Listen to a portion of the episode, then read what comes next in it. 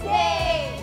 Hello, Kaki Watsons! Happy International Women's Day, Dare to be Beauty Inside Out. Now, today is the most important day where we celebrate women's achievement and also marks a call for an action to accelerate gender parity. And of course, it is our pleasure to be able to invite three amazing ladies where we have the fashion model Sonya.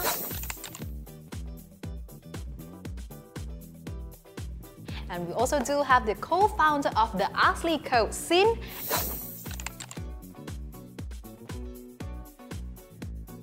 And the Paralympian Azlia. Well, I do know that three of you are very busy in your day-to-day career, but I want to ask you though, like, what makes you pursue in your own journey though? We started uh, the Asli Co in 2019, um, me and my partner. Uh, we've been actively volunteering in the community since 2010. We found out that a lot of the mothers have no job opportunity in the villages. Once they have children, it becomes a single uh, income household. And so that's very tough on their life. And many children drop out of school because their parents are too poor to afford uh, school uniforms, school fees, and so on. So we decided to give them an opportunity to work from home uh, by producing our products. We give them the training, the materials, the equipment, and everything, and so that they can start working from home and earn an income.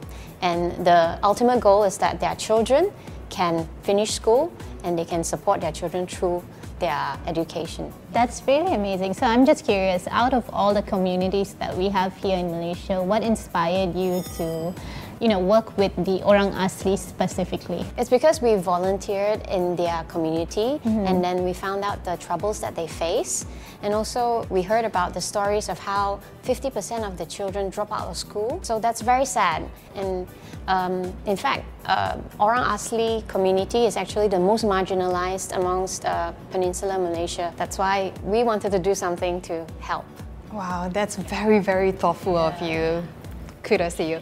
Now, well, what about you, Sonya? Now, before that, Kaki Watson, so Sonya was actually diagnosed with a disease called vitiligo, and that actually will cause the, uh, the loss of skin color in patches.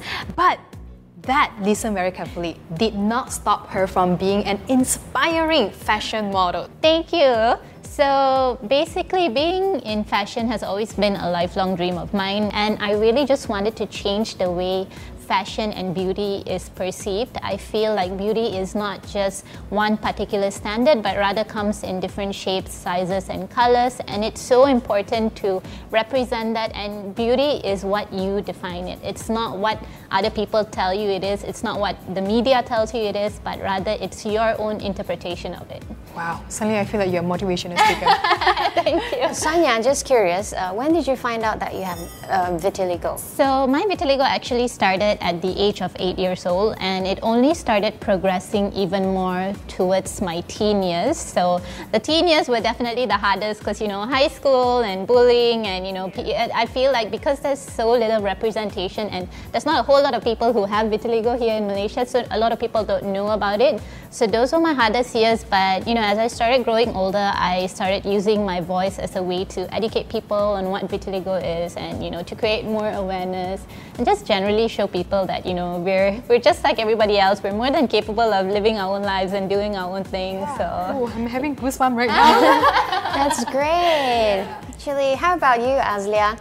Apa yang mendorong anda menjadi atlet? Especially my parents, hmm. uh, sebab uh, mereka hantar saya ke sekolah dan dari situlah saya start uh, kenal sukan dan lepas habis saya uh, sekolah dan saya join ke untuk Paralimpik dan untuk uh, mewakili Malaysia dan saya nak tunjukkan bahawa atlet OKU mampu untuk menjadi macam atlet yang orang normal di luar sana.